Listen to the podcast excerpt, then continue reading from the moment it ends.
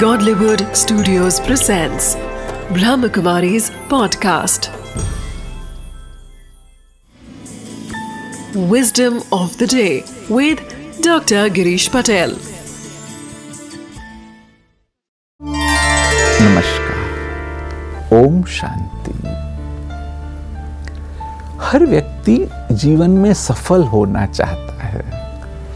वो सफलता के लिए अपने गोल्स भी निर्धारित करता है, परंतु जब हम गोल्स निर्धारित करते हैं तब अधिकतर हमें जो आँखों से दिखता है उसके आधार से हम अपने लक्ष्य को निर्धारित करते हैं।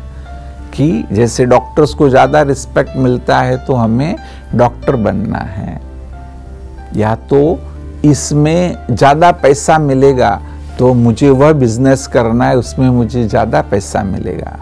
ऐसे जो आँखों को दिखाई दे रहा है उस अनुसार हम अपने गोल्स को निर्धारित करते हैं, परंतु ये एक बहुत बड़ी गलती है। जो दिल को अच्छा लगे, जो आपका दिल स्वीकार करे, उस गोल को निर्धारित करो, क्योंकि जो दिल को अच्छा लगता है, चाहे हो सकता है कि उसमें आपको कम कमाई होगी, आप कम फेमस होंगे, परंतु जिसको फुलफिलमेंट कहा गया है कि जीवन में भरपूरता सबसे इम्पोर्टेंट है।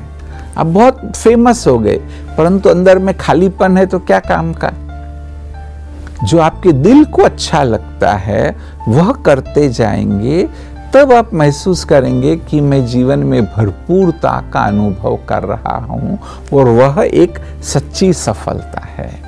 इसलिए विजडम ऑफ द डे है कि जो आँखों को दिखाई देता है उस अनुसार अपने लक्ष्य निर्धारित नहीं करो, परंतु जो दिल को छू जाता है उस अनुसार अपने लक्ष्य को निर्धारित करिए। Wisdom of the day. We all desire success in life and so we create goals to achieve that. But our goals are mostly motivated and come from external influences like popularity, glamour, fame, etc. The goals should be worthy of the soul's growth and fulfillment. This will bring true bliss. This way we can experience real success.